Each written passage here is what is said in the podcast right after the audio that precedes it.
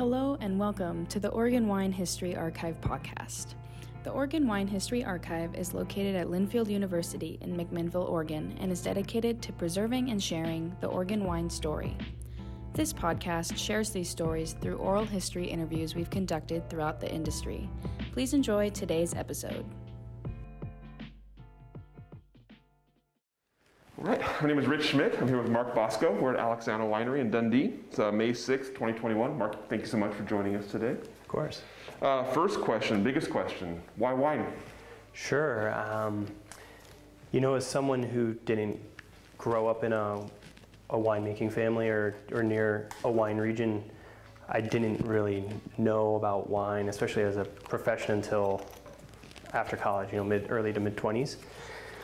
Um, so I would say, in short, you know, right place at the right time. You know, looking back, um, you know, it's funny because I've been out here in Oregon doing, trying to do the wine thing for about 15 years, and at least half of it, um, I've been in tasting rooms on the floor, you know, engaging with people, and it's a question that comes up a lot. You know, you got people from different parts of the country, and they come out to wine country, and I've always been really enthusiastic about, you know, talking about wine and, and talking with people, and you know, that was always a question that they'd ask. You know, they'd say, "Oh my God, this looks amazing. You know, how did you do this? Like, I, you know, can I move and you know, quit my job and do it?"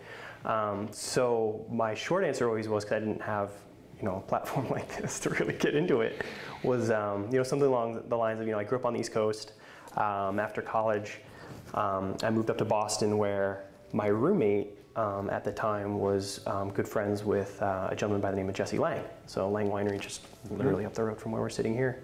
And um, you know, Jesse would come out to Boston and work the market, and he instead of staying at hotels, he'd, he'd crash with us. And um, over a course of a couple visits, um, we kind of hit it off. He'd always bring wines, and it was right around the time when I was starting to really explore wine. You know, I was working at a restaurant, um, taking kind of they've had some wine trainings, and really just I didn't have the wine bug yet, but I definitely realized there was something more to it than I ever imagined. Mm-hmm. So he was my opportunity to ask a lot of questions. You know, someone who literally was from a winemaking family and um, you know from a wine region, and um, he was bringing these gorgeous wines from Oregon that I don't remember really having a lot of experience with, and I just remember. Um, being really blown away just by the, the profile of those wines. I hadn't really tasted anything quite like that. So he would always humor me and answer questions, and we hung out. And I mean, I think we I think we caught a Super Bowl together. I think we um, had like Easter together, you know, and there's just a lot of wine being shared. And, um, you know, he said, you know, if you ever want to come out to Oregon, you know, we're always looking for help for harvest.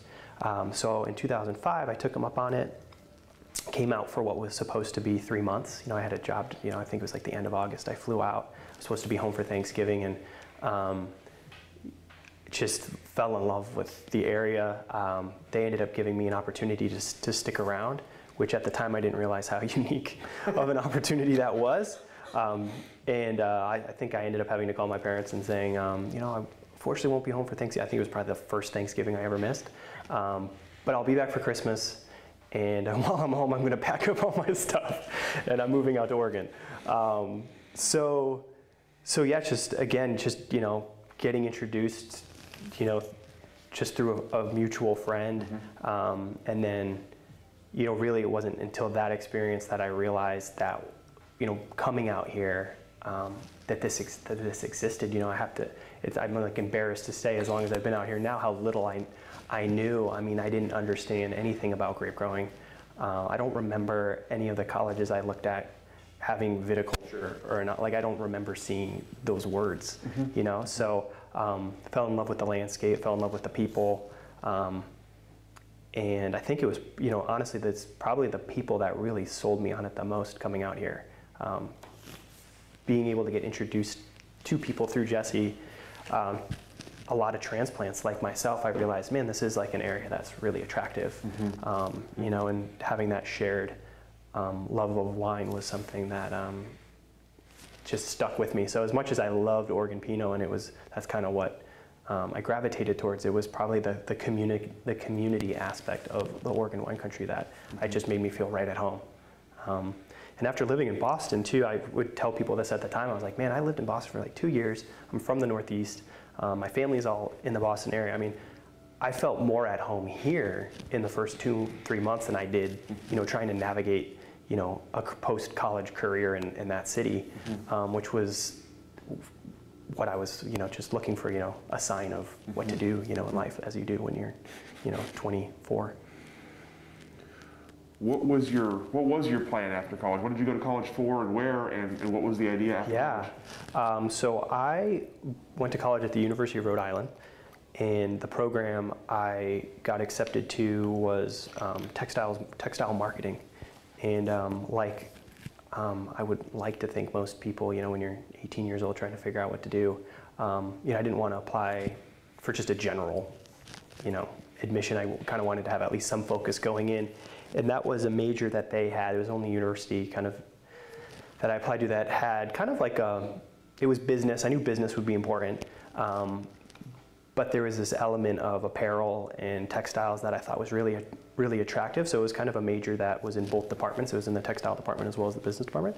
So I started off in that program early on, taking business classes as well as um, some, you know, low-level textile classes. And then midway through, I realized I really actually loved the apparel side of it. So I kind of changed my focus 100% into that, and I graduated with a degree in uh, textile, fashion merchandising, and design, which was, you know, for me, I think in college I learned a lot about what keeps me engaged. You know, I think young, like I didn't know how I, what made me excited to learn. And I think being able to be hands-on, that was a, a program that was very hands-on, um, was just kept me, you know, got me out of school in four years, you know, which isn't always the case with people. Um, and my plan was, um, I think my junior year I got an internship. It was a, a small uh, apparel manufacturer outside of Boston, uh, outdoor apparel.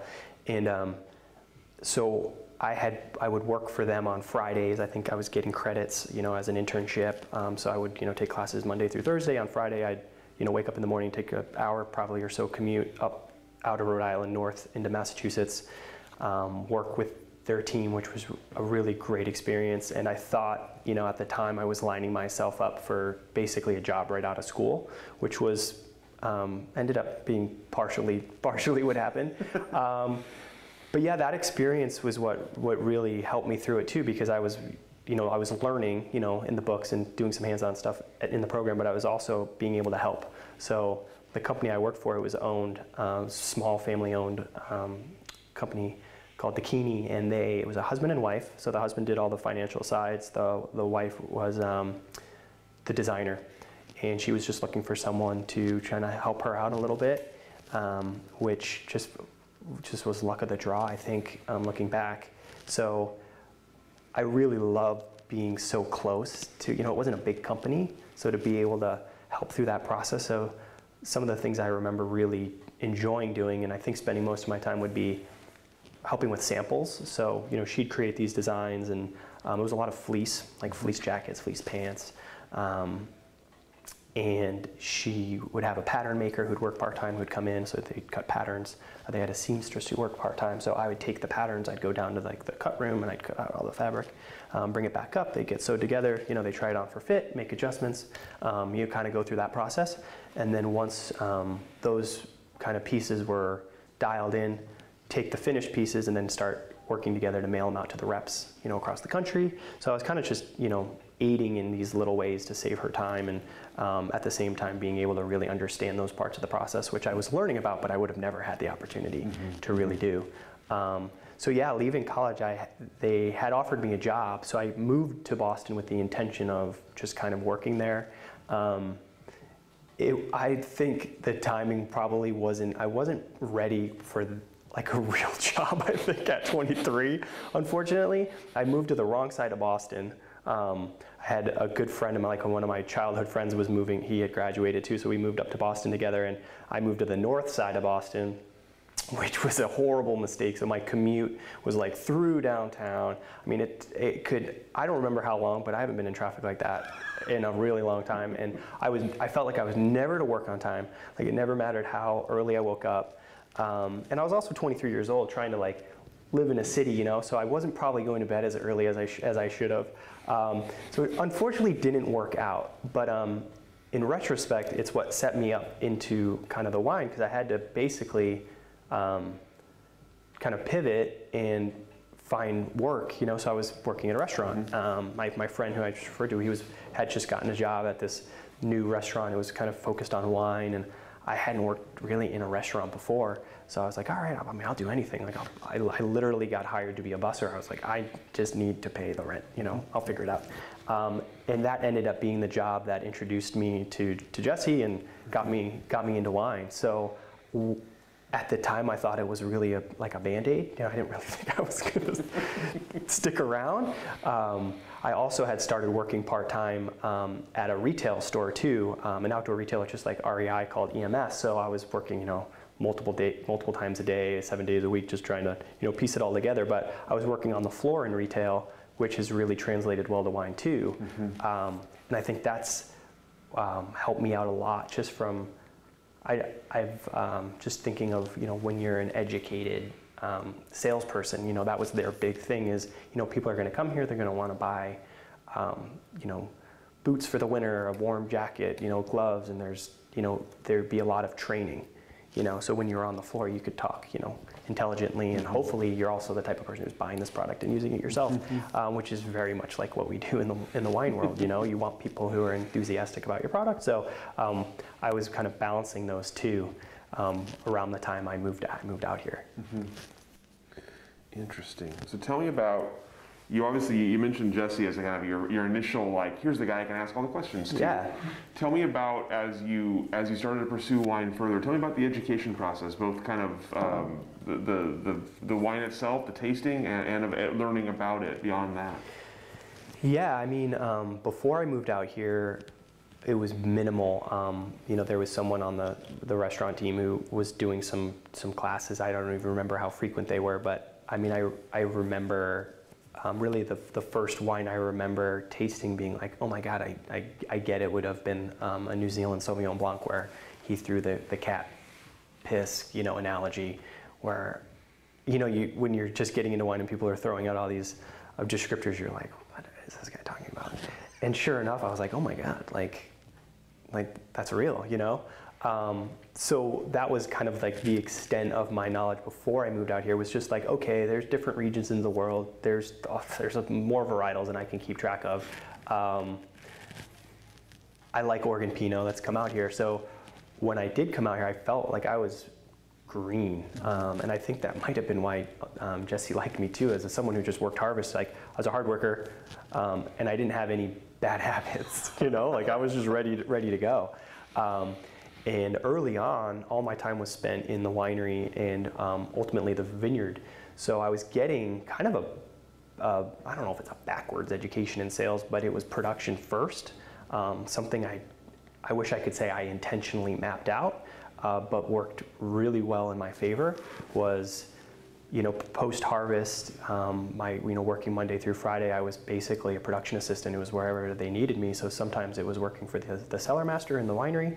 Uh, sometimes it was in the vineyard. Um, the vineyard piece is probably my fondest memories. Just being outside, um, helping um, you know, prune, you know, tie down. I was there from, I think it was only about 10 months probably. You know, it was August is when I started for harvest, and then I ended up uh, moving on the following May probably. So I got to see some blending. Um, in the winery, we bottled some whites that spring. Um, so I really was starting to kind of understand the process. Um, and I also started to pick up some hours on the weekends at Domaine Drouhin.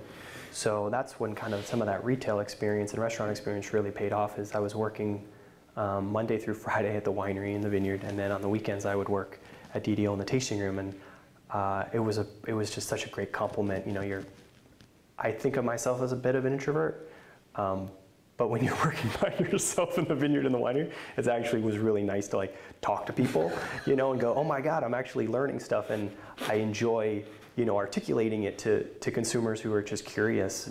Uh, so that was kind of how my education started. I still didn't know a lot um, globally about, you know, wine, you know, beyond Oregon, and I still, I still think in the grand scheme of things, my knowledge base is, is really regional here. Um, but it's also where I live and work, so it's worked out. It's worked out pretty well.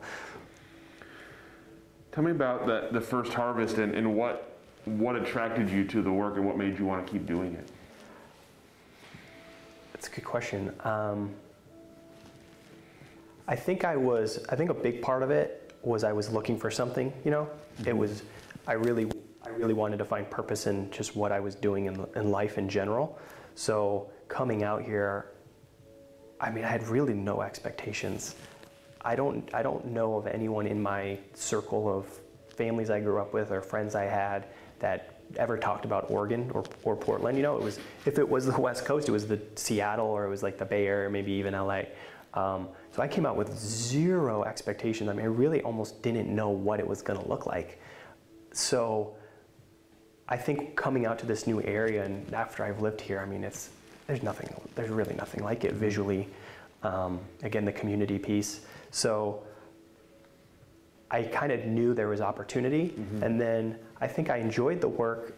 I've I've always been like a team sport person. Mm-hmm. I've never really done. I've tried individual sports, but I was I always had more fun, and I was always more successful when there's kind of more of a team element to it. And I think that was really um, cultivated at Lange too. That you know when I can't remember how many of them we were, but you know call it you know less less somewhere between five and ten of us, you know, working together, mm-hmm. like waking up early, working really really hard at the end of the day, you know, kind of giving each other a high five, and then going, I'll see you in a couple hours. You know, there's just something I, that I really enjoyed mm-hmm. about putting in the work and being part of a team. And I wasn't even close to being a decision maker but I felt like I was contributing. Mm-hmm. So that was exciting. And then also just knowing that I was learning. Um, I wish I could go back and remember if at the time I realized how long I would thought I'd still be out here, you know, because it's far from, you know, it's across the country. Um, being away from family is the only thing I wish I could change about mm-hmm. where I live. Mm-hmm. But um, there was just something special that clicked. Um, it's, it's hard to explain, but I think it was also it was it was not even just about the work or the wine. It was, you know, it's just about the people and the place. And um, I really sensed the, the growth and the opportunity. Mm-hmm. You know, definitely by no means a you know pioneer out here, but coming in when I did, and whenever I'd learn about the growth over the last you know 40 years at the time, or or I don't know how many years it would have been, but it was like, wow, we're really in a crazy growth phase, and there's all these people buying land, and there's um, I could make a career in this. You know, I could start from scratch. Mm-hmm. You know, I could kind of take, I could be like a busser and I could work my way up, mm-hmm. you know, because there's a lot of time and opportunity. So I, that was really um, attractive, I think. Mm-hmm. mm-hmm. So I'm curious about you had an interesting, interesting. You talked about your interesting kind of combination of working, working in the vineyard, working in the winery, but also working in a tasting room at a different facility at the same time. So I'm curious in that, in that you had some retail background. Obviously, you had some of that, but did you were you intimidated at all trying to talk about wine to, to people who when you were still kind of learning it yourself? Or what, what was the process like for you getting comfortable in that role? Yeah i i can't remember i can't remember exactly but i mean i don't remember um, you know walking in to my first day at at domaine drouhin and being like i'm going to knock this out of the park. You know what i mean? Like i got this. Like this is easy. But i do remember feeling really comfortable doing it. Mm-hmm. um, and you know so and i started as a tasting room associate, mm-hmm. you know, part time. And through the few months of doing that is what ultimately gave me the opportunity to, to be promoted to a tasting room manager. So I think there was some confidence. You know, I felt really good about what I was doing. Um, and maybe all those, those experiences I had in the past were kind of, um, you know, in the background without, without realizing it. But I really just enjoyed meeting people. Um, and still to this day, I mean, it's really nice when people are coming to you. You know what I mean? They're like coming to your house. Um, so you're in a lot, you're in control a lot more than you would be, you know, in other sales positions where you're, you know, you're cold calling people. Mm-hmm, mm-hmm. Um, I've never done a job like that before. I've always been really fortunate to be in positions where I've sold really products that I that are really great. I mean, I'm biased, of course, but like when I look back at the places I've worked, I'm like, I've never really had to sell bad wine. Mm-hmm. Um, it was more, how do I just complement that whole experience. Mm-hmm. Um, and that's kind of one of the things I try to always remember kind of as I go. It's I'm one of a few variables in someone's experience that makes them enjoy the wine. Um, so if people want to geek out in a little production, I know enough to be dangerous. Not that I'm really qualified to be making wine, but I, I, enjoy and I have a ton of respect for that side, and I'm not afraid to ask questions too when when conversations veer in an area um, that's you know maybe a little bit out of my expertise, but Um, I also just love how I'm in a, a profession where it's all right not to know all the answers.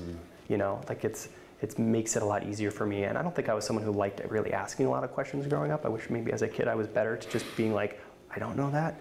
Um, but now I've, I've, in wine, I was like, there's no, there's no bad question, you know? Um, so that was, I think that was really helpful. So at this point, you've had a little bit of kind of a lot of the different wine experience. You had a little bit of vit- viticulture, a little bit of enology, a little bit of, of, of the of the sales side. What were you thinking at that point as you were going? Was this something that you were thinking long term, and, and why did you choose the side you chose versus staying in production or viticulture? Yeah, um, you know, through just even those 10 months of working in production, I realized I had, fortunately, I had the foresight to look at the people around me and go, all right, how did the people around me get to where they are? I'm horrible in sciences. Um, I even had to take, I remember, the, really the last class I took was chemistry in college. I had to take it for my textile science class, and it was so hard for me. I don't know, there's just something about like needing to study something that's like tangible, like I can see. Um, it just goes right over my head. Um, and I was like, if I have to go back to school for this to become a winemaker, I'm just out. You know, I'm, I'm out. So I'll, um, so I knew that wasn't really a long-term thing. Um, and you know, there's aspects of making wine that are really, really hard. It's not, an, you know, an easy job necessarily either. And as much as I like getting my hands dirty, I realized just from those early experiences in the tasting room, I was like, this is, this is kind of more my speed. Um, I was doing elements of this work already and I really enjoyed it. You know, I guess I didn't realize it all was tying back to kind of like hospitality where just like making people happy, you know, and um, so it just felt so much more natural. Uh, so kind of with that same process, I was like, well, let's look at the people around me who I'm meeting who are in kind of more the sales profession. And I really tried to, I think once I really started to get going at Domaine and I realized let's try to like figure out this wine industry and like where, where are the paths and like what what can you do and can you can you like really grow up and like work at a winery you know? Like how old do i get before i'm like i've capped it out you know? I'm like i want to you know have a family right? Like can i do this? And uh, that was a really good good practice because it's hard to, to, to kind of carve your, your way out, especially with so many small family-owned businesses. I mean, there's there's a lot of ceilings, you know. I mean, you, there's so many brands out here I adore, um, but I also know there isn't a place for me, you know, professionally long term, you know. So I tried to think of like, okay, how do I build my own education within the wine industry, knowing I'm not going to go back to school for it. Um, and DDO was such a great, good, great first opportunity. I mean, to work for that brand in, in, in general is, is amazing. And they invested a lot in our, our education. Um, I was there for five, five or six months, and they sent myself and uh, the cellar master at the time to Burgundy. You know, I mean, I, at the time I could have never afforded that trip or have afforded to take the time off to take that trip and to you know to, to work for a company that's like actively doing that for you was um, was amazing. Um, so yeah, I guess for me, it, it just seemed like there were a lot of a lot of good things happening at the further I went in, into that direction. I thought I don't know where I'll end up in sales. Um, you know, I really like business. I really like the idea of managing people. So I thought maybe you know I could carve out you know something um, on the direct to consumer side, but I also hadn't experienced the wholesale side yet, which I was interested in, um, cautiously interested in learning about, is kind of how I'll say that.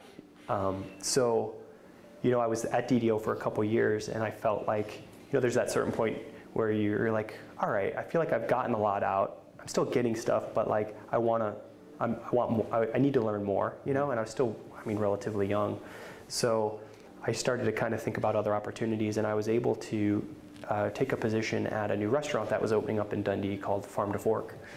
Um, so it was like the inn at Red Hills. It was part of a hotel, a wine bar, a restaurant. Unfortunately, it's no longer there. I mean, elements of it are physically there.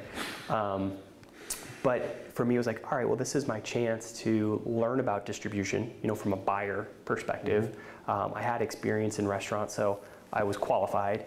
Um, I had never bought wine before, so that was um, a bit of a reach, but exciting. and that turned out to be just a perfect opportunity for me to learn about wholesale, um, you know, the three-tier system without, you know, being a sales rep carrying a bag every day and, you know, knocking on doors. Um, so yeah, that was kind of my thought process there. Is I, I, didn't know really where that would take me or how long I would I would get to do it for, mm-hmm. but I knew that there was a lot I could still learn and take from it. So that was kind of the thought process on on leaving something that was very comfortable um, to maybe something a little new. Mm-hmm.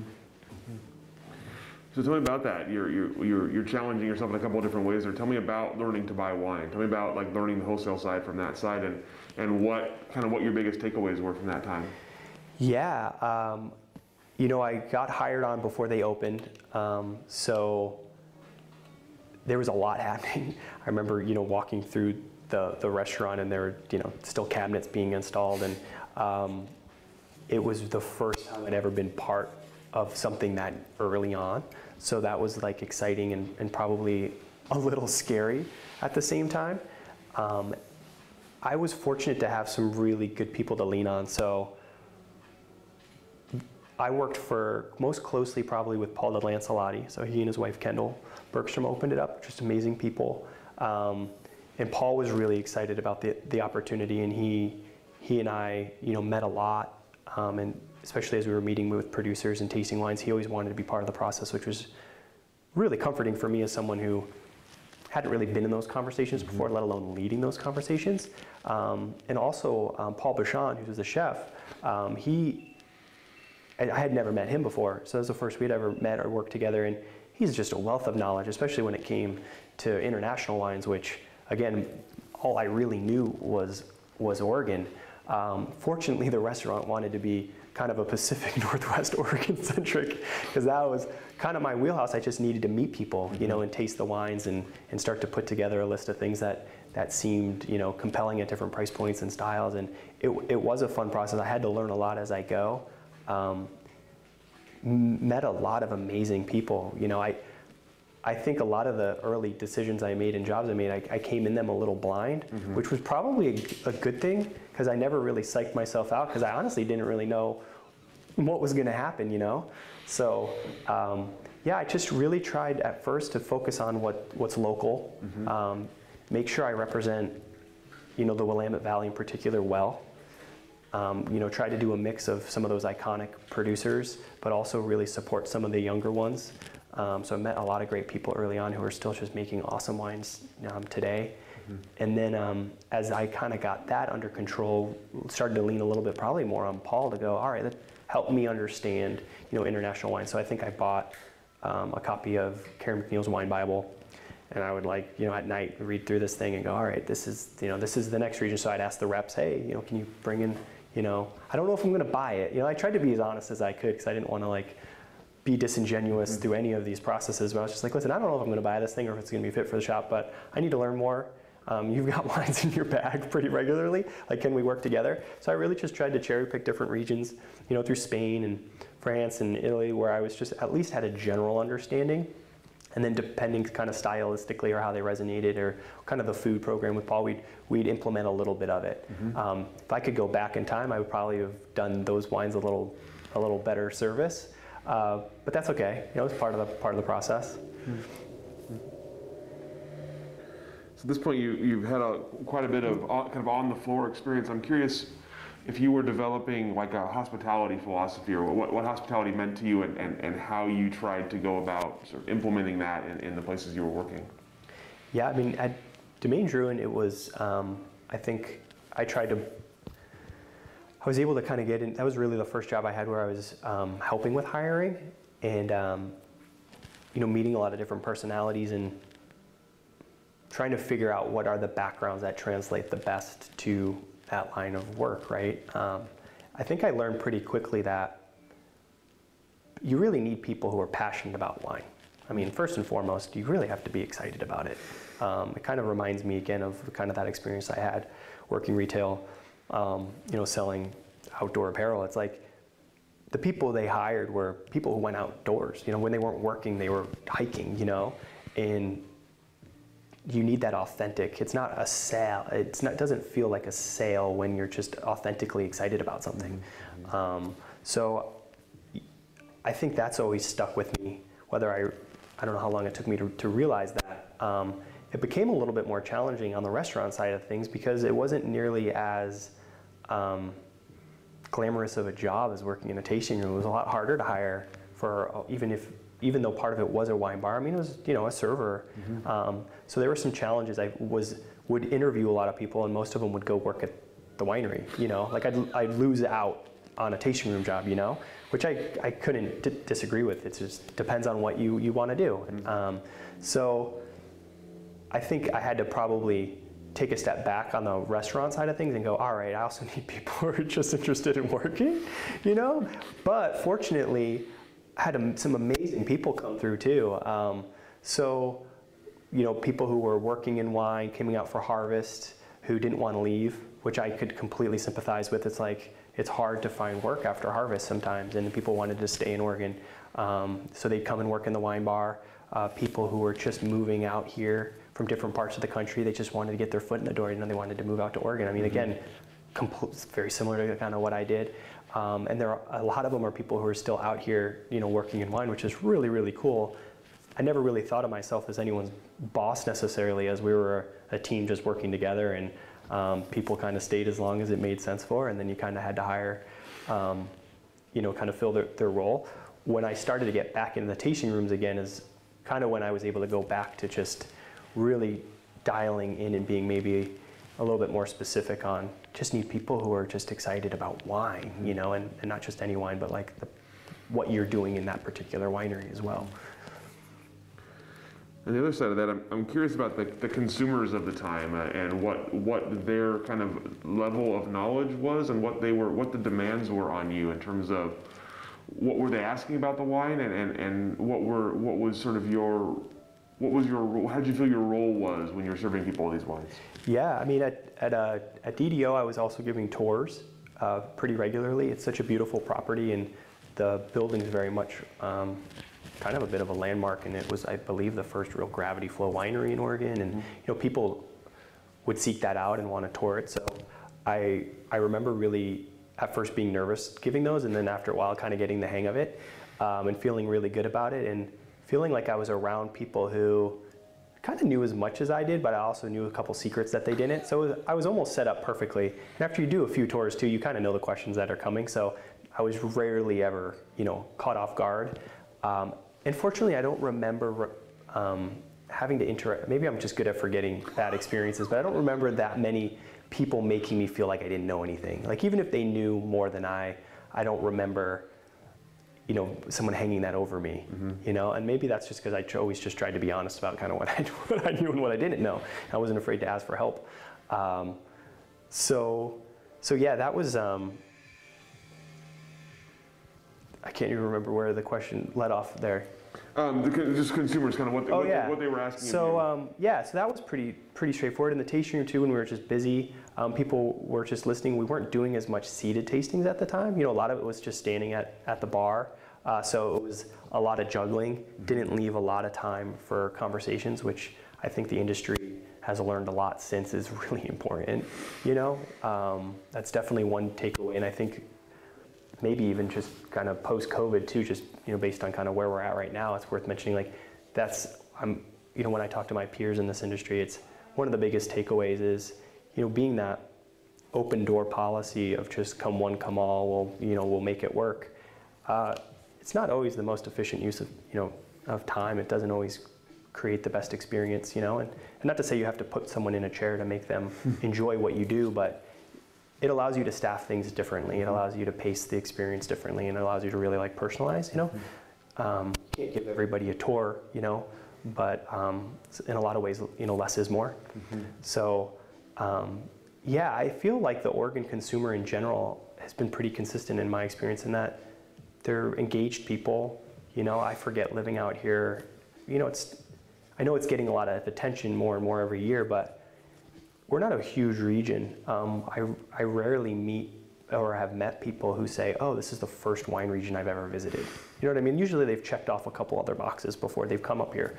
Um, and maybe hopefully that's happening more. You know, people are like, you know, Oregon seems like it's more my speed. I'd rather go there before you know, parts of California or, or Europe. Um, but there's an open mindedness, I think, which is just for someone like myself, I just like being able to have like a nice, like a natural conversation with someone, um, and to kind of share your perspective, and also knowing that there's no right or wrong way to make wine. It's just different approaches and styles, and knowing, you know, we probably everything I don't pour for a person they're gonna love, but hopefully, you know, they like more than they don't, and um, it's my job to just kind of walk them through it and help them understand maybe why it is, you know, things taste or, you know, don't taste the way they were expecting. I mean, interesting, an interesting, something you said interesting earlier was about being one of the, mo- one of the variables in people's experiences. And, and, and- and I'm, I'm, I'm curious what you mean by that in terms of what do you try to bring and what, uh, what do you try to stay out of the way of? Yeah. Um, you know, here, because this is kind of where I've been the longest, most recently, um, like when we hire for people, it's it's about being part of that experience, like you're saying. I think um, I feel very fortunate in most of the places I've worked. It's a it's a it's a beautiful location, right? So it's like, what are the boxes you can check? You've got the location, you know, check. Beautiful view. You're you're near a vineyard. Um, you're already you're already you know you know ahead in most cases. Um, quality of wine. I mean, this is an area that's there's just such. It's surprising when you find wine you don't like. Um, you know, I I love what we do here at Alexana. I'll I'll say it forever. Um, but I do know we're not the only place that makes you know amazing wines, and I also know people aren't going to just visit here too, right? They're most likely going to taste at least in a day three or four places. Um, so for us, it's like, all right, we've got great wine, we've got a great facility. Um, now we just need to tie the two together and just kind of be um, the guide of that experience and let them dictate it. We never tell people, or I've never told people, like they need to make the conversation about wine all the time. Um, it's really important that you know everything about the product. Uh, so if people want to go further into it, you can. You don't. You don't have to stop to ask for questions. Um, but it's less about you know forcing an education on people. It's about letting them kind of like let their guard down a little bit, um, and having a conversation almost about them is one of the most useful tools I think you could do. Is um, you know you kind of taking the conversation between something personal, eh, a little bit back to wine, and then something personal back to wine. And clearly, where our job is to sell wine, but I do think if you do that first part right, the wine, the wine sells itself. Again, when you're selling, you know, the quality of wine that we have, uh, that most of the wineries in this region have, um, that's that's kind of the secret sauce. And not everybody can do that. You know, that's the other part. I mean, kind of going back to your question about, you know, who do you hire for or look for? It's like not everybody has that hospitality bone. I mean, it just is what it is. And I, and I don't know, maybe there's someone out there that'll say you can totally train it. It's, I don't know if you, I don't, I don't, I'm not convinced. I'm not convinced that you can. Um, I keep our interviews really loose. Um, because I don't want peop I don't want to ask them a bunch of random questions that make them uncomfortable. Like I kind of want to see what people are like when they're comfortable and, and get a sense for how excited they are to talk about something. You know, if you're excited about something, you're going to make the person you're ex- you're talking to excited about it. Um, so I've been really fortunate just to work with really great people who are positive. You know, we care, we share that same interest in wine. Um, we're always excited to taste the new vintages. Um, really trying to have a bridge between production and sales is really important. Been really fortunate. Um, you know, our winemaker Brian is an open door. Um, not so much with COVID, I should say, but pre-COVID, you know, like uh, he'd come into the tasting room a lot and you know, taste wine next to a customer. I think just fostering that relationship of just it's comfortable. It should be fun. I mean, we're. Uh, my wife is a school teacher we're not changing anybody's lives here. you know, I'm reminded of that, you know, daily. So if uh, I would be really disappointed if if uh, I got too stressed to into it, at least for a moment in the day, to enjoy and kind of reflect on the, the surroundings around us. It's just too. It's a luxury, really. So after Farm to Fork, what, what came next for you? Yeah, so I think after um, a year, or a year and a half at, at Farm to Fork, I, I realized I really missed working at a winery. I, you know, it, it seemed so obvious to me when I when it kind of clicked in my head. I was just like, I came out here. What I fell in love with was being part of that team. You know, um, being part of that, being able to work at that place. You know, just the, everything from the commute to the relationships you make with your coworkers, um, to like you know, holding the flag of like a brand, um, I realized I really missed. And the opportunity came to work at Colene Clemens. So they had just were they had built their winery. They had planted a few years prior. They, they had their first vintage in bottle, and they hadn't sold um, any of it yet.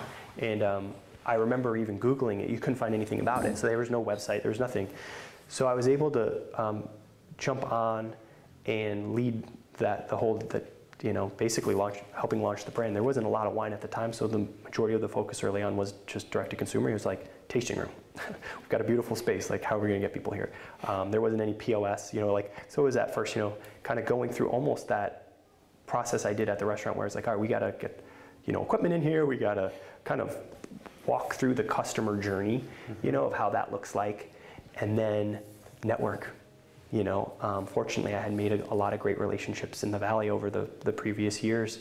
Um, you know, a lot of my friends did similar roles, so um, felt that support and that love that I've always felt kind of out here, where we're all a team, which was great. So it made that transition very, very easy.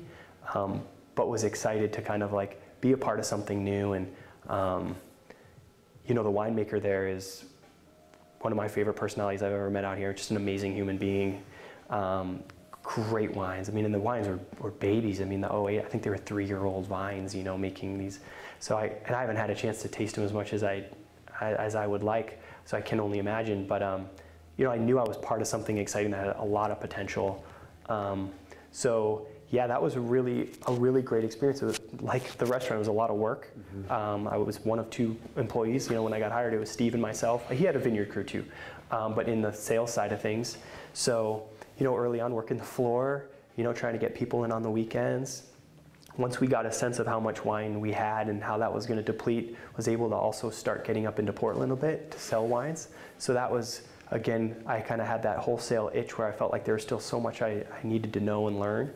Um, and I was able to kind of glean all those tasting experiences I had as a buyer at the restaurant and go, all right, well, what version of all those people am I, you know? And and who are the ones that presented it the best. And uh, I was really able to kind of cherry pick through all those experiences and say, all right, well, if I'm going to go to someone and now I'm kind of cold calling because uh, no one has heard of us uh, at all. Um, you know, Steve was not a household name at the time, whereas he is definitely now. So um, that was the scary part. You know, the opening of the tasting room and getting that started was mm-hmm. the part I was most comfortable with. Um, but I learned to really enjoy um, you know, the day out of the week that I would, you know, I'd get out of the car, I'd fill the car with back of, you know, the back of it with a bunch of wine and, and, you know, knock on doors and start building those relationships. So that was, that was really great. I mean, I was there long enough to, you know, kind of get through those 08s, the 09s. We were just starting to release some 10s, which were beautiful wines. And unfortunately, it didn't end up working out to be the long-term fit that I hoped it was. Um, I think at the time I was really thinking, all right, I'm going to just, my success, I, will I'll grow with this opportunity. It's up to me, right? Um, and just didn't didn't have the same perspective long term with with the owner there. So um, parted ways. At the time, was really disappointed, but was the best thing that could have happened for me because it's ended up what allowed me to land here, which um, was very much actually kind of taking over where I had left off at Colene Clemens, where Alexana was only, um, you know, the tasting room was built a year before. Um, the brand it had been out here, but there was a little tasting room in Carlton, and I think that was hard to operate out of. It was hard to get much, um, you know, kind of build your consumer base when you're just operating out of a, a little room in in a in a small town, and um, so there's a lot of opportunity. I felt like I was kind of given that second chance to kind of rise rise to the occasion, and it's really fortunately turned out that way for me. So similar to similar to Colene Clemens, you know, most of my time early on was on the floor. You know, just it was like tasting room first. We, we, we don't really have a, a mailing list. Um, we got to get customers here, you know. So you know, networking, getting people in the door, um, building up the club, and um, you know, as we grew, was able to you know bring on more staff, mm-hmm. uh, which was kind of that exciting part. Is now I can actually grow with the company. So less time on the floor, hiring a wine club manager, hiring a tasting room manager. Um, you know, now we, we've gotten to the point where we've got a really awesome core team of people and it's maybe I didn't realize how excited I'd be about kind of that direction until I've kind of gotten into it now. But it scratches all the itches of the things I like about wine. Um, I love every channel of, especially the, the direct-to-consumer side. I think it's really fun and entertaining, and it's challenging at times, right? Because it's customer service, and not everybody's nice. But you know, when you have a team of people that you support, you know, it's more about building the culture. Um, and now I'm at a point where I can work a bit more on the business instead of in, you know, in it, which has been really, really rewarding. Um, really enjoy it. Tell me about the, as you were hired here, sort of the vision as you understood it for the place and, and what, what the biggest changes have been here since you started. Yeah, well, so I started in the fall of 2012, and the, the winery was just finished. Um, so we knew how big it was, and we knew how much wine we could make out of it, and I knew there was a lot of wine coming. Uh, so I instantly knew there was a there was going to be a, a, a, a need for every person to contribute, you know, as much as possible. Um, I think at first we were making, I think we had five wines when I started. There was a couple whites. There was like a Riesling, a Pinot Gris, and maybe two or three Pinots. Um, so over the, the year, following years, um, being able to kind of get more into product development and go, okay, like we've got this beautiful estate. Um, you know, how do we help, you know, tell its story? Um, was really exciting. Uh, knowing, I mean, there's only so many bottles you can sell of one wine, but this estate could be broken up into so many interesting things. So we started to look at, you know, the soils on the different sides of the properties and create, you know, complementary SKUs. Um, that's been that's been really great. Um, works a lot with the club too. So kind of always thinking big picture on how things tie together was exciting. Um, and our owner has been really supportive, and he's just a very open-minded guy. So, and he's not based in Oregon, so there's a lot of um, there's a lot of flexibility to kind of kind of make decisions that aren't, you know, as long as they're not expensive. You know, typically there's a freedom, you know, to to make decisions and make changes, and um, yeah. So I knew early on that we were going to be making a lot of wines. There was opportunity to get creative, which was exciting. Um, there was also um, an opportunity to support national sales. Um, you know, my, my, my boss and my boss at the time, you know, he was juggling a lot of things, you know, between national sales and, you know, we're also, you know, for those of the listeners that don't know, we're also affiliated with two other wineries. So there's one in Napa and one in Argentina. So there's a lot happening with that as well. So I always thought it was really neat to share those wines. You know, for me, and I, I'd have to go back and think about it a little bit more, but I don't remember, you know, very many brands, at least out here, that were a, you know, affiliated with other wineries, um, that were like privately owned. You know, it wasn't like we're part of like a big, um, you know, a big global company of you know brands across the world. It was more, you know, this is a, a, a one man who's literally created these things on his own. Let's show them. So I was a big advocate early on to go. Let's bring some of the wines from Napa. I mean, they're expensive Cabernet. Not, it's not for everybody. Um, but the but Argentina too. As soon as those wines started to get imported, it was like let's create an experience where we really we use those wines to validate kind of who we are as well. And that's been really that's been really fun and probably one of the best decisions we ever made. Um, instead of just being like, no, we're Oregon and that's all people want to taste. I mean, um, you know, anyone will tell you in the tasting room, not everybody drinks Pinot that comes to wine country, you know? It's always surprising when they're like, oh, yeah. We've gotten really good lately of really having those early conversations with guests. And it's always surprising when you, you get in them and someone's like, I just really don't like Pinot Noir. like, well, lucky for you, um, we have other things. Um, whereas other wineries are not so, you know, like, do you know where you're going? You know? I hope you like white wine too. Um, you know, like it's just, so to be able to break out some Malbec um, and also talk, you know, articulately about Mm-hmm. those regions, you can still tie it into that same experience where like people are getting a little bit of an education. Um, you know, everyone can kind of dive into that on their own, Mm-hmm. but to share things and um, you know having imagery of these beautiful places never hurts. Mm-hmm. Um, and it's all good. It's just it's just good wine, you know. So you're the you're the general manager here now. So tell me tell me Mm-hmm. what that role entails for you. What does your kind of typical day, week, month, year look like? Sure. Um, you know, I've held on to some of the, so my titles have changed a little bit over the years, and titles can sometimes be, you know, they're different at different places. Um, so, you know, prior to this, my, you know, my, my, my core responsibility was always just the success of just our direct-to-consumer channels. Although I've, I've supported national sales a bit, um, I've kind of just always gravitated back towards, you know, what we do kind of on site. Um, so I, am still 100% responsible for kind of the success of that, that side of the business, which um, again I, I love and I enjoy.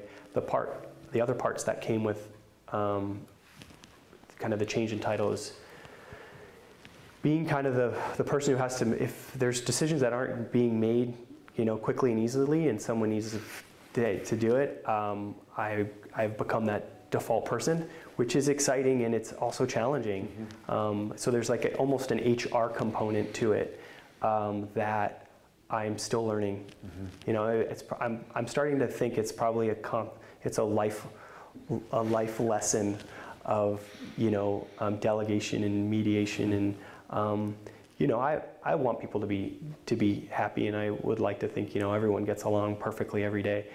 Um, but there's a lot going on, you know, and we're not necessarily a huge winery by any means, but you know, there's a lot of things happening.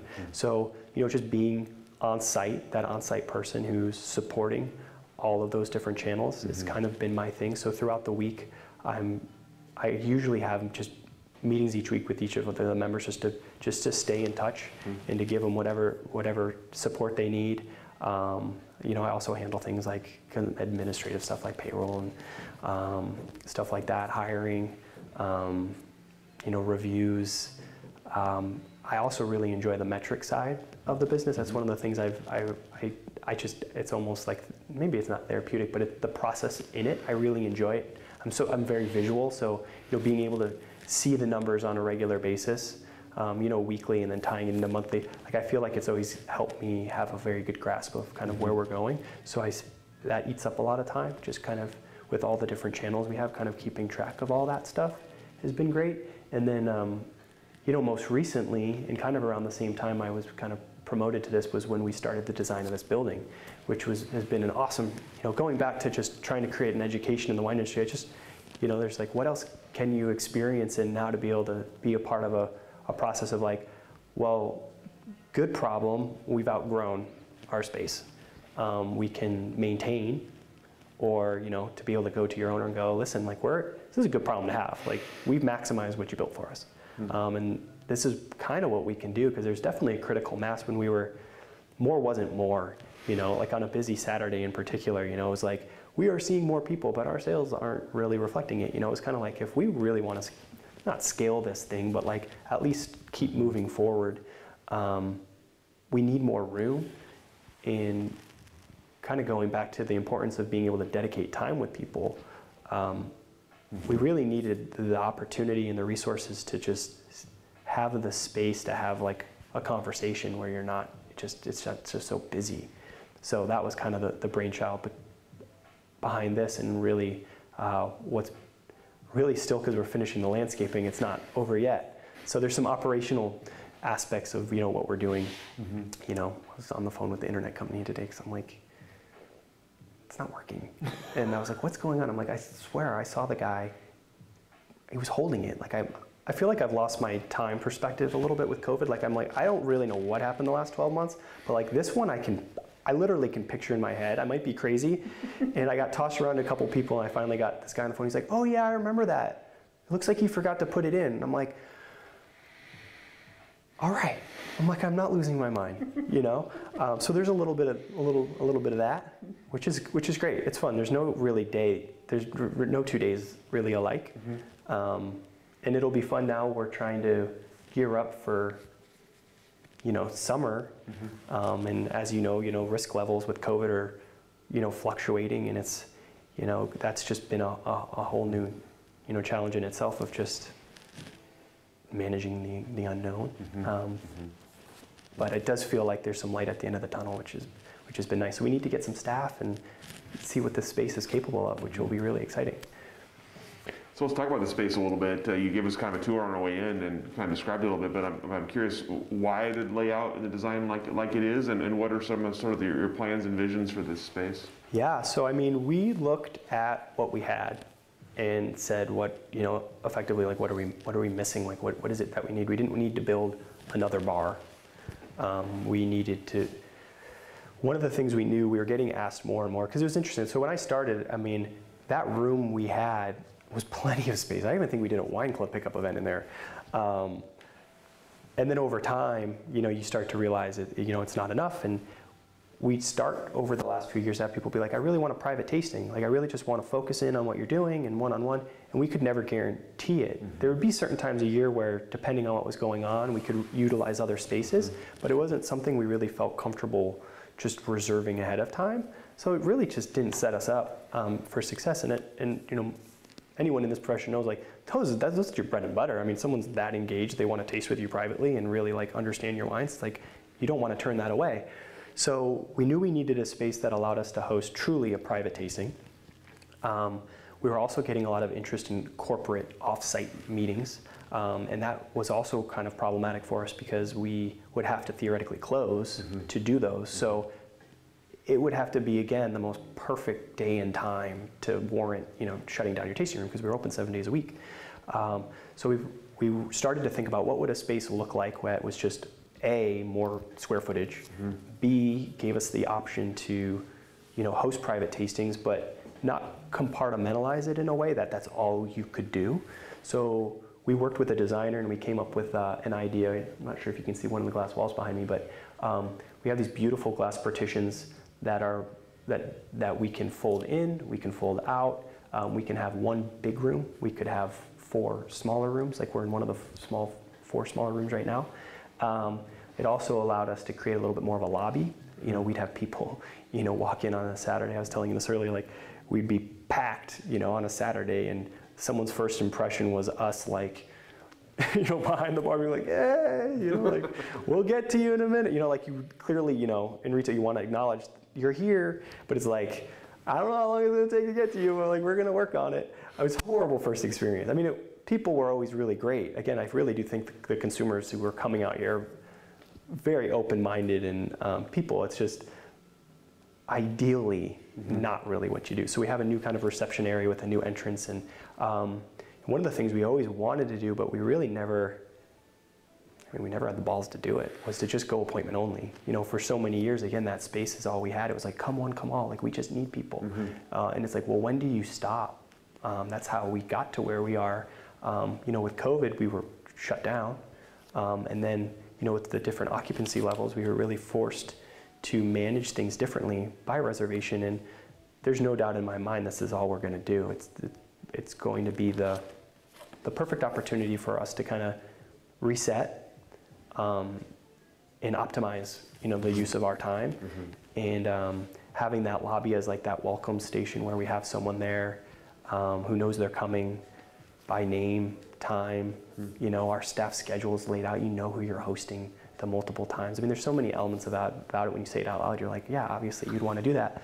But it, not every, you know, you're not always, we weren't there, mm-hmm. you know, early on. Mm-hmm. We're, we were there probably a couple years ago, but we weren't quite ready to do it. And now we have the space, we have the people, and um, I'm excited that we're, we now have a couple months, it's almost two months of actually like doing it and it's everything that the numbers tell you. You know, if you read any of the wine studies, like it's there, it makes sense. It's just how do you do it effectively without upsetting. You know, that was my biggest fear in the past was like, who are we going to upset? Mm-hmm. You know, because some of our customers, we have great customers. They just they want, they're loose. Mm-hmm. You know, they kind of just want to do their thing, and um, it, you don't want to tell them no. But I think with all of the wineries being forced to do the same thing, mm-hmm. I'm mm-hmm. I'm optimistic that that'll make this change really easy for them. And we're definitely not the only winery I know of that's going to try to hold on to this thing probably for as long as they can. Mm-hmm. Um, mm-hmm. it just makes sense. You talked earlier about the kind of the unique, the unique aspect of the company with, with Revana and with Corazon del Sol. Uh, tell me about, if anything, what, what your kind of, what your interaction with your relationship is with the other two wineries in, in, in, the, in the portfolio and and as you look forward, if that's going to change at all. Yeah. Um, I have a great relationship with our, our team, you know, over the years. So I've been here for almost nine years. You know, there's been some turnover, right? So, so people kind of changed a little bit. Um, but the current teams in both places um, are awesome. You know, we, it's interesting because I think when Alexana started, you know, we were the second winery, and the, the winery Napa Revana was really kind of how the infrastructure of the company was staged from because there was only one winery, you know, for almost basically 10 years. You know, everything was based out of a winery operating in California. So for fulfillment, um, you know, for pickups, for distribution, and um, over time, it feels as though not that there's a headquarters, but we do have a bigger team in Oregon. We're the biggest of the three, so we do support those brands quite a bit. Um, for instance, you know, our wine club manager here in Oregon is also the wine club manager for CDS. Um, their team's not big enough to really deal with the administrative side of, of managing all that. Um, similar with shipping. Um, our shipping manager also supports them. Revana is still very much um, self-sufficient. I mean, they kind of do their thing, which is great. Um, but I do, I'm in constant communication with, with their team. There's a general manager down there who we, we talk pretty regularly. And um, yeah, I think it's just, it, it's just nice that we all we appreciate what we all do. do. Um, we've all been around now long enough where we've got a sense of like what the personalities of each property are, because that in itself is really different. You know, in Argentina, um, it's it is rural. I mean, um, outside of, it's like an hour. I want to say an hour and a half drive. You know, south of Mendoza. I mean, it is in the. It feels like you're in the middle of nowhere. Um, very different experience.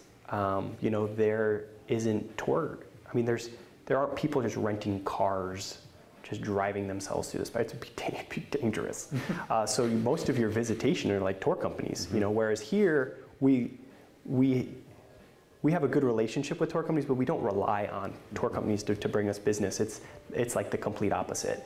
It's there's rarely anybody just like, oh, I'm just in my rental car from Mendoza and I took this dangerous drive out to your winery to go wine tasting, and now I'm gonna, you know, with a buzz go drive back. Like, it's not like that. So it's been fun to kind of learn that mm-hmm. difference. Mm-hmm. Um, and there have been you know elements of what we've gotten used to implementing in the United States that really don't translate exactly down there. You know, wine, there's not really wine clubs down there. Mm-hmm. Um, we do have um, you know a lot of people from the United States who visit, who will then join the club. So their club is basically people from the United States who've gone down to Argentina, and then we are kind of their point people because with the time change in the different hemisphere, it's just we help support that. Mm-hmm. Um, I don't see that that changing. It's kind of a nice give and take, and I think our team really enjoys that connection down there. And again, the wines stylistically are different. It's fun to just be able to have them here and to taste them and um, you know have that experience. And I think with our relationship with Napa, it will always kind of maintain the same. They um, they're highly allocated. Uh, their tastings were always by reservation. I used to be always super envious of that. You know, now now we're there. Um, but yeah, it's just um, very protected, mm-hmm. you know, and it's for good reason. There's there, you can't do really more. It's a tiny little property. They make a, a, little bit of wine. It's always been theoretically the same amount of wine, you know, vintages give or take, um, and they've been doing it for 20 years, and it kind of goes. Mm-hmm. Uh, so that's really neat uh, for them, and they just do such a great job at dialing in their experience based around that. And um, we're here feeling like we're still room to grow. Um, we again try to shine light on all the properties because personally I just think it's it's awesome, and I, again I think it validates kind of our owner as you know it's just not some little side hobby. I mean he, he's committed you know to doing great things, and even in distribution we're we're a portfolio. You know when we go into a market, we our reps have three brands, mm-hmm. um, and they all complement each other really really well, which I think is really fun for them. So you know when we get to do wine dinners. Um, I think we're pretty interesting for, for a chef. You know, it's not like, how many courses can you do with Pinot? You know, and they're like, I don't know, two, you know, and you're like, well, we've got, you know, Malbec and we've got Cab and we've got Pinot and Riesling and Pinot Gris and Chardonnay. Um, mm-hmm. They're doing all sorts of cool stuff down in, in, Argentina now too, experimenting with different varietals. So um, it just feels exciting. Mm-hmm. I think there's, our, our owner really likes to experiment. I think it's his, his um, his background in medicine. You know, it's a it's a practice. You know what I mean? You're, you never know it all, so you got to keep, you know, keep refining, keep getting better, keep trying new things. Um, you know, some of our best lessons are mistakes, you know, and then you go, all right, cool, I'm glad we tried that. Um, let's try something different. This, let's try something different this time, you know. And I appreciate being part of that, or else, you know, it's the you're not learning. So that's been really, really rewarding. You talked about the, the room to grow here, and obviously this this new space is part of that. What else What else do you, are you looking forward to, or looking ahead to at the future here at Alexana? Yeah, I think it's so hard to think um, with the not to talk about COVID again, but it's it's hard sometimes to think too far. Um, so I try to think back on like, all right, what was I thinking before before that? Um, the the exciting part is we have enough room. We have a small team, so we're not going to be just filling this thing to the gills, even if we could. Um, so I think slowly building a team based around the demand is going to be really exciting. Um, you know, one of the things I've learned is with the whole old way of doing it, where it was come one, come all. You know, the weekends are clearly the busiest days. So we'd have a lot of staff that were part time on the weekends because that's when everyone wanted to come. And it was like, we need more people. Um, now that we're limiting things, I think we can create legitimate positions that are more permanent that cover five days a week because we're really honing in on what we do. And I'm excited about that because I think, you know, it's hard when you have good people and all you can offer them is a couple days a week. You know, most people are trying trying to make a career. So I'm hopeful that we'll be able to create an even bigger permanent, you know, full-time team. Um, and on paper, it'll, you know, it's going to totally pencil out, which is which is which is really exciting. Um, beyond that, I think we're just kind of refining what we're doing. Uh, we recently planted um, a new vineyard just adjacent to where we are. They almost they're almost contiguous. Um, those vines, their first set it, uh, of fruit will be next year. So we're kind of thinking about: is it a new brand? Is it something we we carry under the Alexana umbrella, which is we're just in the early stages of that practice, and it's it's fun and exciting. And I'm you know again like so many things, there's, there's no right or wrong answer. It's just at one point we're just going to have to decide. So I'm excited to see that, and then how that um, complements or is integrated in what we're we're doing here. So I think those are kind of like the main the main pieces. These two new investments, how do they work together, and uh, how do they they set us up? Well, we've already talked about COVID a little bit, but we're going to talk about COVID again. All so, right. 2020 obviously a difficult year in a number of ways. Um, we'll start start with the pandemic and, and sort of the effects on your work. Uh, what what was sort of the initial reaction, and, and, and how did the year play out, and and what uh, besides the sort of the, the, the kind of the changes to your to your tasting room policy, what else do you see kind of coming as you c- coming out of COVID? Yeah, um, man, this time last year was was a pretty heavy time. You know, um, I think I haven't had a chance to really because obviously the dust hasn't fully settled from all this to really map it out in a way of you know time frames of like this was this stage and then we got to this stage. Um, I mean, a lot of it still feels like a blur. I mean, early on it was really stressful. Um, you know, not knowing about a lot of stuff. So I think the, the, the first part was all right, we've got this team of people, right? And the daily responsibilities for a few of them of just the rug just literally got pulled out from under us, you know, especially with people related to working in the tasting room. Um, they we're not allowed, to, people are not coming here. Um, and I think it was one of those moments where I realized, I think I always knew that when you hire someone, you know, th- their livelihood is like in your hands, but it never felt so real. Um, and you didn't want to let anybody down, you know? So I think, I think we did really well just like trying to have open conversations about like, all right, we're probably all getting our news from different places. So maybe we can just come to an agreement on certain aspects of what's going on and go, "W- w- how do we feel safe? A, I mean, that was the most important thing is like the safety of our people. We had, you know, we, we had people working from home pretty quickly um, just because they could. Um, and then there were team members who we kept on site because their jobs were more on site jobs. And we thought, how, and, and now it's, now that we figured out how to, to operate safely, we need to figure out what operating is even like, or what we can and can't do. Um, you know, with the tasting room being such a big part of our sales, it, I was really interested. I try to always be optimistic, so I was I was hopeful that we would make up for that. Yeah, I didn't know how. Um, we'd always dabbled in phone sales. It was never a big component of what we do. Our team's really not big enough, never felt big enough to warrant taking their time off of doing certain things to dedicate towards that. Um, and I don't know if that was necessarily a bad decision or not, but we now had that time.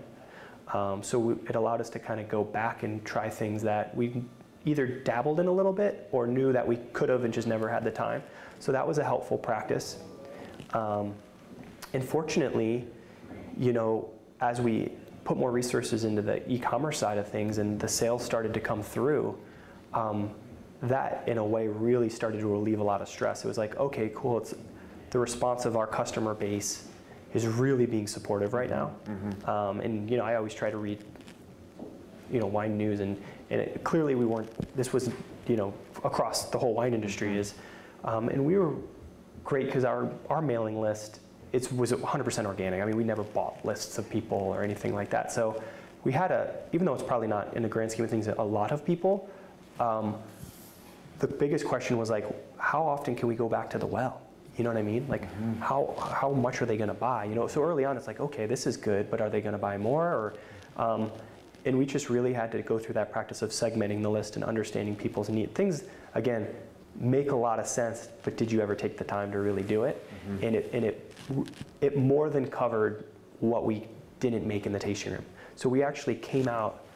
If you had told me this time last year that we would have actually done better in DTC, I would have never. I would have thought you were crazy. I I just wouldn't have thought it was possible. Mm-hmm. So that was a huge, huge relief, and I think it took a lot of pressure off all of us to go. Listen, even if those of you who are normally busy hosting tastings all day aren't, you have a little downtime, which gives anybody anxiety, right? Because you're like, I feel like I should be contributing more. It's like, don't worry about it.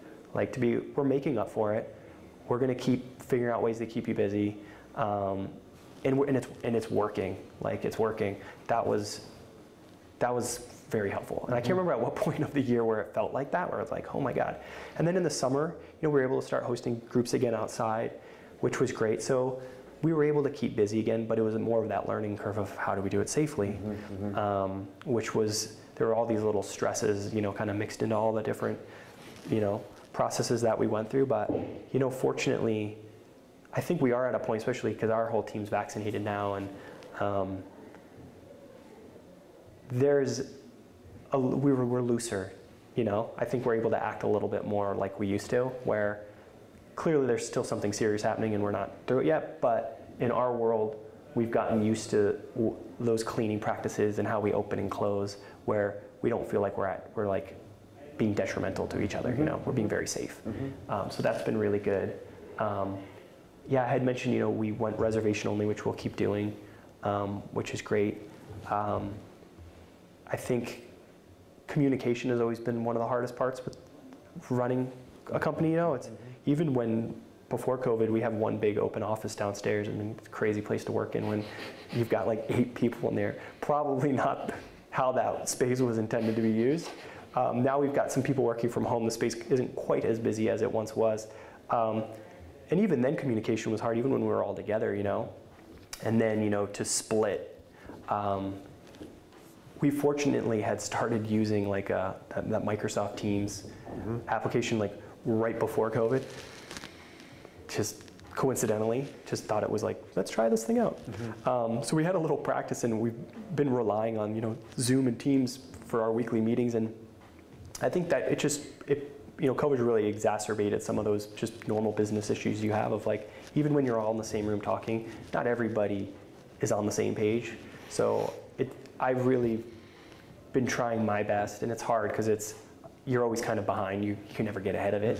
Uh, of just making sure if people who are should be in a conversation aren't, they're looped in ASAP, and um, because it, it does seem like when we're all on the same page and we're all firing on all cylinders, like that's when we're the most successful, not when we're all operating in our own individual you know zones and you know yes we, we all do well and that's fine, but we're at our best when we can pick up the phone or just have a loose conversation. So I think just fostering that post COVID will always just be the thing. I'm I think there will be a couple positions that do ro- work remotely probably that we had never really considered before. Mm-hmm. Um, maybe a hybrid. We still have to kind of figure that out.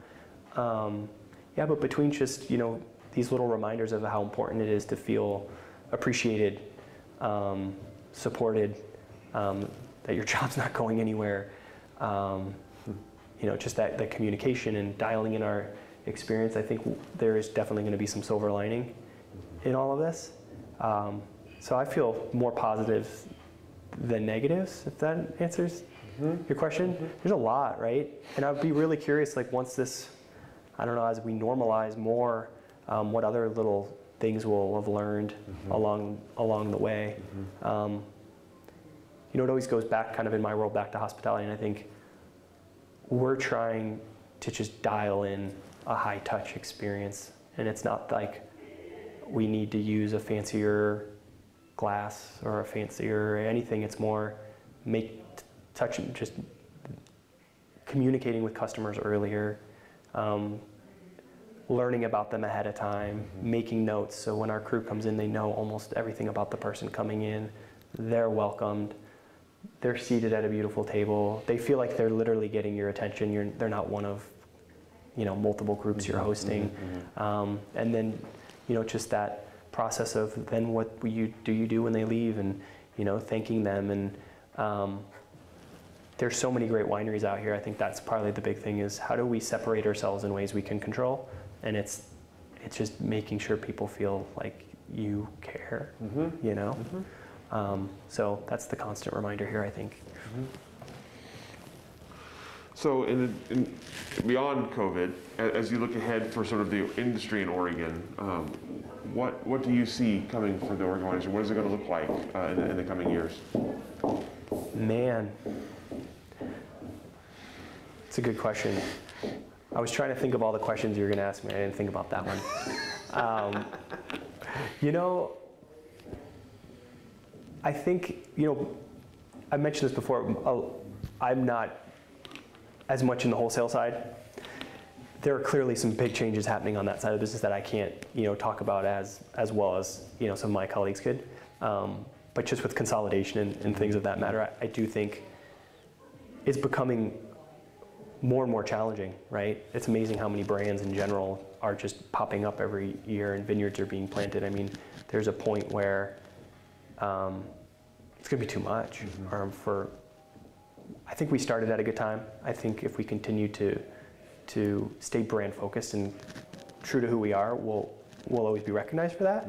Um, but we might also get more pressure, you know, in DTC to to pick up the slack for what's becoming harder and harder to do um, in distribution. So that'll be really interesting to see. I'm curious to see some of the bigger purchases that have come in. I think there's going to be a lot to learn for you know the decisions bigger companies make when they come into Oregon. I kind of want to just kind of watch and see like okay they came here for a reason right they just spent a lot of money to basically get a brand. Um, clearly they believe in the area um, and it somehow fits in how they do business. How are they going about it? Like what are, what are they going to do? Like um, just kind of watch your peers right and, and kind of kind of see. I don't. I'm not. I try not to be a copycat person by any means, but I am really curious to, about that question because I don't really. I don't really know. I mean, outside of what we can control, I think. I think we've kind of capped in regards to like the acreage we have, right? How much wine that's going to equate to, and I think we've got a really good plan on how to use it. Um, but for those brands that are really trying to scale, um, you know, when you start thinking about different um, packaging, right? We never got into cans here, so I don't have enough experience about, you know, experimenting with different, you know, packaging to kind of create different channels and things like that, or, or what. But I do know it's expensive to make wine here. Um, the price of entry is higher than most regions, and it's a very small demographic of people, you know, overall that can afford to really take part in what we do. Um, so as long as there are people who can make enough money to afford what we do and they're engaged in our stories, I think we'll do all right. Um, and as long as we're not trying to get too greedy, I think I feel I feel comfortable about what I can control here. Um, but yeah, I'm I'm really curious to see how scalable, you know, especially Willamette Valley, right? I mean, I know people are bringing fruit in from different parts of Oregon, and it changes um, the way things pencil out. But um, as a Willamette Valley focused wine, um, we're at our best when I think we focus on quality. And um, I'm curious to see how much more room there is to, you know, grow that. Um, I'd like to think that there's still many more years ahead of us.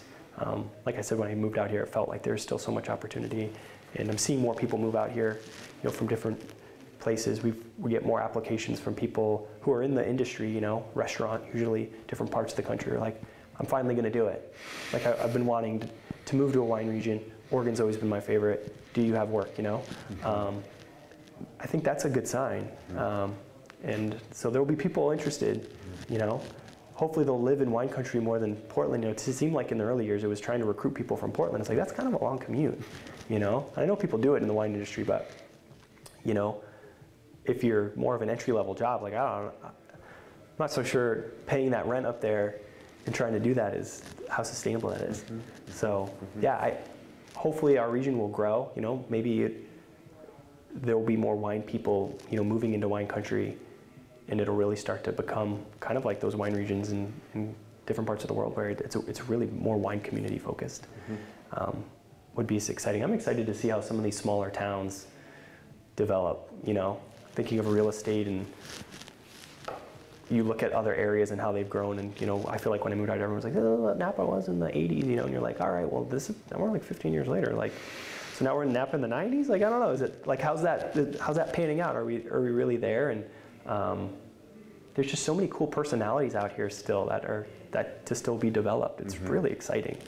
Um, so I don't know. I don't know the answer to your question. I don't know the answer to your question, but I'm excited to find out.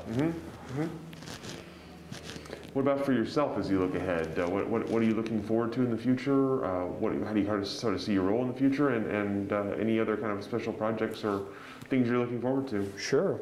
Um, I started a family not too long ago, so I've got two two little ones. Um, Congratulations. thank you. Yeah, I have a six and a four year old.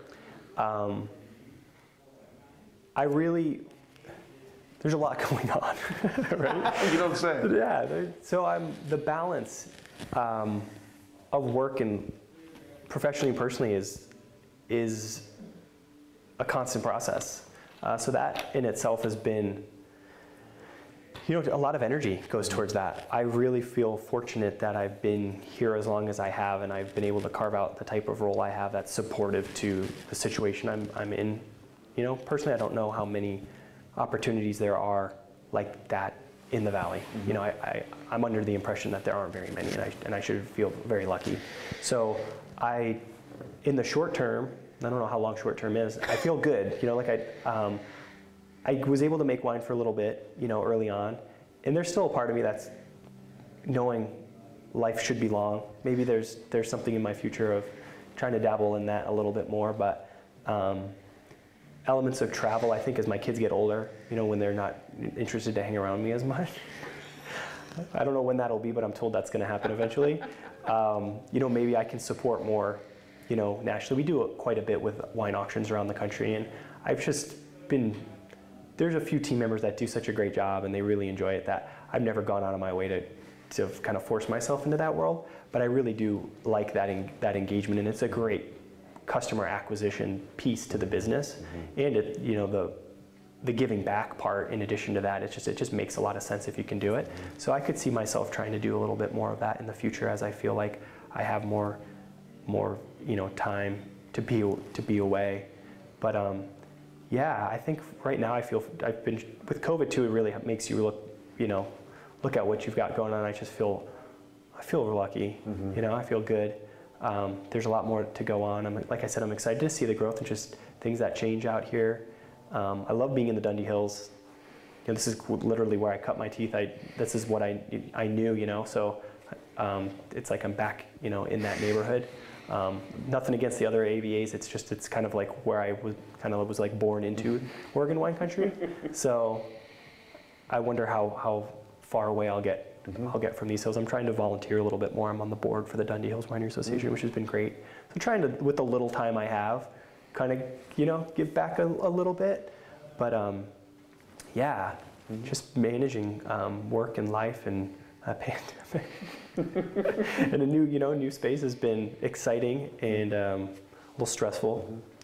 The, the third child here. Yeah, it feels yeah, it feels a little bit like it. Not, yeah, it's funny too because I hadn't been really part of a, a big construction um, project before, and it's like that old adage, you know, it always takes you know four to six months longer, and I'm like, well, probably, I don't know, you know, and it's like, yeah, I get you know, a year, you know, like I don't know. Um, but we're also good about adding things onto things as well. So I'm not so sure if this is necessarily what it started as, mm-hmm. as well. Um, but yeah, it's exciting. I'm, uh, I'm excited to see it get it get used and you know learn. A, I'd like to think we designed it perfectly, you know, but clearly there there will be little things about it. We're like, oh, I should have kind of missed that one. So they had, we haven't discovered some of those yet. Mm-hmm. So I'm kind of I know there's some troubleshooting mm-hmm. around the corner, which I'm I'm realistically expecting, I think, but it's good. So, if you were giving someone uh, advice or words of wisdom about getting into the wine industry, what would you what would you tell them? Um, I would tell them to um, talk to people. You know, I think that was one of the things I was really fortunate. You know, I didn't really get too into it, but some of those early um, friendships I made with people who are in the industry, I mean, it, there's no one way to do it. Um, and I've rarely met, you know, people who've done it the same way. Um, you know, just where people come from, and you know, I really do think if you're excited about it, there's no reason why you, you couldn't you couldn't do it. Mm-hmm. Um, and it is helpful. Um, I've I had so much help early on. I'm always I always I try to make myself accessible if anyone really you know wanted wanted to know of like just how it, it worked out for me, but you know um, so i can only really speak to the more maybe the, sales side of living in, in wine country but i do think you know committing to it and saying you know i'm going to do this thing and um, meeting with people uh, it tends to never be the first people you met are the ones that kind of set you up you know which is always interesting it never seems to be like the obvious thing that you think would work out. It always ends up to be like the plan the B, C, or D that usually like comes up. So, you know, you be passionate about it, um, ask questions, meet people. Uh, it'll hopefully be a lot easier to start doing that again post COVID. Mm-hmm. I mean, that's a, that's definitely one thing I do. I do. I I really appreciate about the industry, and we haven't really been able to do right. Is like just visit other tasting rooms and see your friends, and mm-hmm. you know, give them a hug, high five, whatever um, meet strangers, you know. Um, Zoom's fine. I mean, it's thank God we have it, you know. But um, yeah, ask people who they know mm-hmm. in the industry who they think they should, they sh- they could talk to, and just keep planting seeds. Mm-hmm. You know, I think anything's possible out here. And yeah, and I think if you're if you just if you really do enjoy it and you really want to do it, there's no reason why why you couldn't. Mm-hmm. Um, so. All right, that's all the questions that I have for you. Is there anything I didn't ask that I should have? Anything we didn't cover here? I no. I uh, this is where I get to start asking you questions. nice. We turn the camera off. Yeah. Right. All right. No, thank you. No, I really appreciate the opportunity. Thank you. We appreciate you taking the time and, and showing off your awesome new space. Appreciate your answers, and uh, we'll go ahead and let you off the hook. Cool. Thanks. Thank you. Thank you for joining us for this edition of the Oregon Wine History Archive podcast. And thank you to all our supporters, partners, donors, and interviewees who have helped make our project a success. Be sure to check out our website at OregonWineHistoryArchive.org for more interviews, photographs, wine labels, and more. And stay tuned for more interviews as we tell the story of Oregon wine. The Oregon Wine History Archive podcast is brought to you from the Oregon Wine History Archive at Linfield University with a very special thank you to all the Linfield Archive students who have contributed to these oral history interviews over the years.